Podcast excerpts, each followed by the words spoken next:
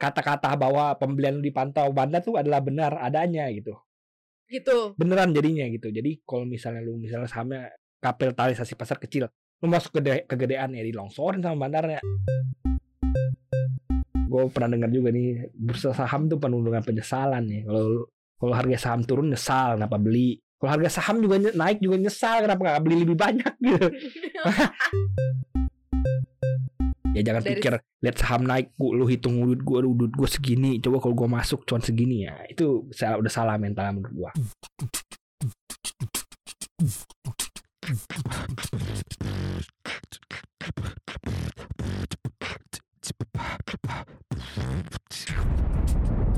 Cuap-cuap cuan.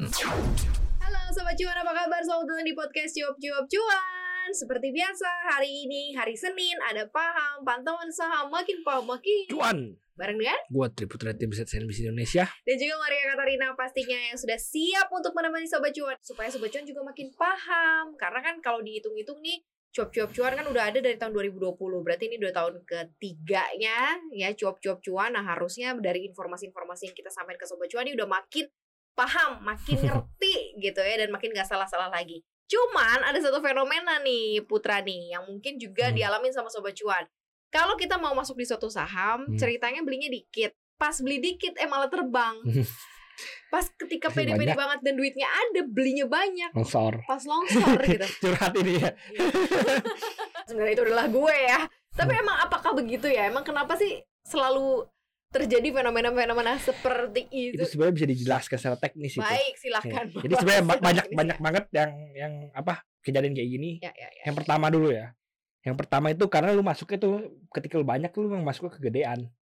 Kalau misalnya lu bilang apa ya kalau lu masuk di saham-saham yang kecil ya Iya. yang market capnya kecil ratusan m gitu. Oke. itu tuh kata-kata bahwa pembelian lu dipantau bandar tuh adalah benar adanya gitu gitu beneran jadinya gitu jadi kalau misalnya lu misalnya sahamnya kapitalisasi pasar kecil lu masuk ke kegedean ya dilongsorin sama bandarnya tapi oh karena ya. capnya kecil gue masuknya ke Kegedean, gedean ya Oke. itu dilongsorin gitu tapi sebenarnya ini kenapa gue nggak bilang nggak terlalu relate itu biasanya itu kege- gede tidaknya itu tergantung kepada seberapa liquid sahamnya Hmm, oke, misalnya sahamnya nggak oke. liquid banget nih 100 Hmm. juta tuh udah gede gitu lu lu udah dipantau tapi misalnya sahamnya standar nih liquidnya standar misalnya Hmm. ada ada lah bit, bit kiri kanannya tuh ada biasanya kan banyak banget tuh saham yang bit yang kiri kanannya kagak ada Terus kalau bit kiri kanannya ada tuh biasanya tuh 500 sampai 1 m tuh baru lu dipantau gitu. Hmm. Jadi kalau sudah con cuma masuk 10 juta, 20 juta gitu.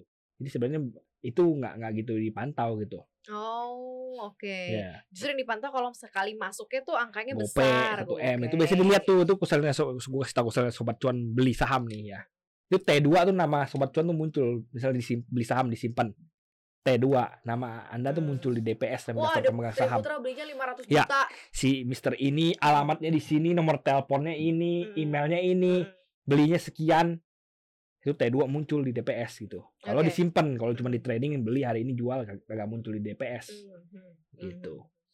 Hmm. Jadi ya kalau misalnya lu masuk ke, ke misalnya misal bandar nge- ngecek DPS ya lihat ya biasanya cuma dicek yang gede-gede doang. Aha, Siapa yang beli aha, dari Skope hmm, gitu. hmm, hmm. Nah, jadi bisa diperkirakan juga kira-kira lu average lu berapa di hari itu gitu. Masuknya kan kan ada sekuritasnya apa lu bisa cek gitu. Jadi bisa diperkirakan average lu berapa gitu. Jadi ya dibawa turun, dibawa nyelam gitu. Jadi jangan kaget. Gitu. Ini dibawa nyelam, dilongsorin. Itu tapi sebenarnya nggak nggak begitu relatable ke sobat cuan gua rasa ya. Ah, Karena Kenapa biasanya kok gitu? mainnya cuma 20 misal 10 20 juta gitu kan Hmm, biasanya hmm. kan. Banyak mentok-mentok ya kalau pakai limit margin ratusan ya, ratusan kecil cepet gitu. Nah, biasanya kalau sering kasus ini nih lu masuk kecil tapi tetap tiba-tiba longsor lu masuk misalnya dua lot, tiga lot naik itu karena ketika lu masuk kecil itu tuh emang barangnya kagak ada. Barangnya nggak ada. Jadi emang emang emang Oke. bandar sedang tidak jualan gitu. Jadi karena Hmm. bandar tidak jualan barangnya nggak banyak. Ketika lu beli kan ada yang jual, siapa yang jual? pertanyaan itu aja kan? Hmm, Ya hmm, emang hmm. misalnya bandar sedang jualan, lu baru makanya lu bisa dapat banyak gitu. Oh, Bisa oke dapat barang oke. banyak gitu. Ibaratnya ini gitu. kayak eh oke, ibaratnya ini kayak ketika lo masuk gede, ada orang-orang yang pengen mengeruk. Iya, ada orang yang emang lagi jualan jadi lu masuk gede gitu. Iya iya iya. Karena misalnya lu misal masuk gede nih barangnya kagak ada nih. Ya udah nggak dapat barang gitu. Masuknya makanya kecil gitu. Hmm. Jadi ketika lu dapat barang itu karena emang ada yang jualan gitu. Tadinya tuh gue pikir gini, kenapa kok kayak masuknya kalau masuk kecil terbang, masuk gede jadi longsor, karena kayak lo nggak bisa ngitung masanya dia sebenarnya dia udah naik berapa kali tapi lo malah tetap eh, jor-joran gitu Ya biasanya ada faktor psikologis juga itu. iya kan kayak tiga "Ih, pasti naik deh hari ini eh besok juga Misalnya baru juga," lu gitu. lu faktor psikologisnya biasanya gini, hari ini lu lihat nih saham nih kayaknya bakal naik nih gue nyendal dulu deh, males Hmm, gua. hmm, hmm. Lu nyendal tuh berapa seri, berapa 10 lot, 20 lot. Ya. Sahamnya turun terbang. Itu kan FOMO dong greedy. Wih gila nih. Perkiraan gue tepat nih. Hmm. Ayo masuk lagi nih, masuk lagi tambahin 500 lot. Naik lagi, wih gila nih gue pengen cuan lebih banyak lagi nih 550 lot kurang nih. Hmm, Masuklah 20 ribu lot. Longsor lah sahamnya karena karena udah naik berapa kali gitu. Oh, bisa juga karena faktor greedy Karena faktor juga. greedy juga psikologis juga gitu biasanya. Hmm, oke. Atau So- mungkin ada karakter sahamnya juga gitu nggak sih yang mungkin memang ya kalau lo masuknya terlalu banyak malah jadinya longsor gitu. Ada ya ada ada kalau misalnya ya ya kalau misalnya lu cuma masuk level puluhan juta puluhan juta itu sebenarnya makernya nggak gitu peduli lu keluar masuk 10 100 kali juga nggak peduli dia ketika kecuali lu udah udah ma- main gede ya gue pernah kejadian loh sampai di DM Nah, gimana gimana? bukan di DM di? WA gua. Ini pengalaman pribadi ya. iya, iya, di WA iya. ini artinya kan dia namanya kan gue kan gue masuk satu saham data lo gitu. iya iya gue kan masuk suatu saham kan apalagi gue kan biasanya nggak pernah pakai nama gue sendiri gue selalu pakai nomine kan Mhm. nomine gue di WA di WA gitu anda adalah pengembangan saham ini ini ini kan gitu Hmm. ini adalah pros apa ada prospek yang menarik di saham-saham ini gitu ayo ikut bertemu gitu Hmm. kayak gue dipanggil suruh aja ketemu sama sama bandarnya gitu quote on quote kan Karena lo termasuk karena masuk terlalu gede gitu gede. iya Oh, oke oke oke kocak oke, gitu oke. Wah, gila. ya. emang hal-hal lucu pas kayak gini gitu Nah, sejauh ini begitu lo diajakin untuk ketemu, apa respon lo? Berarti kan lo ke tracking kan sebagai Iya, orang yang yang ya punya nggak ada gue gede. gue gue akhirnya gue datang ketemu ke kantor dia. Ngobrol aja udah. Hmm. ngobrol aja ngobrol tentang seputar saham. Oh ini saham-saham ini gimana saham-saham ini gimana? Gitu. Lalu jadi dapat Lu, iya ngobrol bocor. aja gitu ya dia, dia, dia malah dia malah kaget dari gua. Hah? Gua kan pakai nomine biasanya. Gua waktu itu yang, yang nomine gua yang di kedetek kemarin kan cewek kan. Bilang hah cewek? ya kok cowok? Gua, iya pakai nomine gua bilang gitu kan. Oh udah profesional ya berarti? Enggak gitu cuman iseng aja jadi bi- biar karena lo udah profesional. Mungkin enggak nggak- gua nggak nggak- profesional juga Sobat cuan belum tentu tahu juga bahwa lo bisa trading dengan pakai nomine. ya nomine sebenarnya lebih menguntungkan kalau bagi gue karena kalau misalnya lu pesen kayak gue kan doyannya pesen Hmm. IPO ya jadi lu pesen Hmm. pesen pakai banyak nama gitu jadi nomine udah banyakin aja Untuk kita supaya tahu nih, mungkin karakter dari sahamnya. Tadi kan gue nanya dari karakter sahamnya. Sebenarnya karena udah naik naik naik naik terus, lo masuk ya besoknya longsor gitu Iya. kan. Nah, untuk mengetahui karakter sahamnya bahwa ini sebenarnya udah kelar kenaikannya, supaya kita nggak masuknya terlalu banyak gitu, supaya nggak ikut longsor, gimana? sebenarnya kalau udah, udah bisa beli banyak nih ya, artinya ada yang Hmm. jualan ada yang distribusi gitu sebelumnya sahamnya gak liquid nih sepi-sepi nih bid kirinya tipis-tipis apa Hmm. kanannya tipis-tipis lu bisa beli cuma dikit doang Hmm. kalau lu beli kebanyakan harganya naik tiba-tiba sahamnya udah liquid nih volumenya naik kenceng gitu. Sahamnya naik kenceng volumenya naik kenceng udah lu udah mulai takut udah mulai hati-hati gitu lu kalau mau beli saham di pucuk kan lu nggak tahu itu pucuk Hmm, hmm, Gitu. hmm. jadi kalau selalu udah ada barang di bawah ya udah sebenarnya tinggal jualan aja ngapain lu beli lagi Nah itu kan kadang-kadang kalau yang retail-retail awam gitu kan nggak tahu. Dia mikirnya kayak masih akan naik gitu. Misal kayak tren kemarin batu bara. Harganya naik, naik, naik, Hmm. naik, naik. Terus kan maksudnya istilahnya lo mau ngebit kemarin.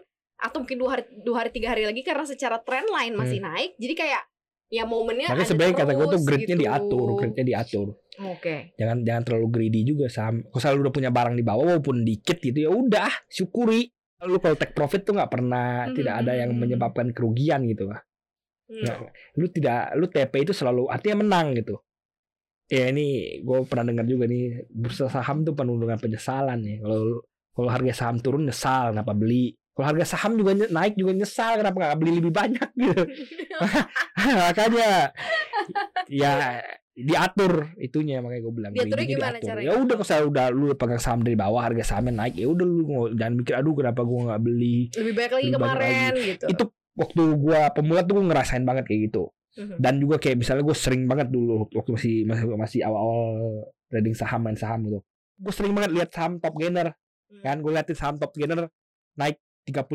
Hmm, hmm. di kepala gue selalu kayak gini nggak peduli apa sama aduh coba tadi gue masuk 100 juta udah untung 35 juta di kepala gue tuh selalu kayak gitu pasti Ya, benar benar benar Iya. kayak gitu.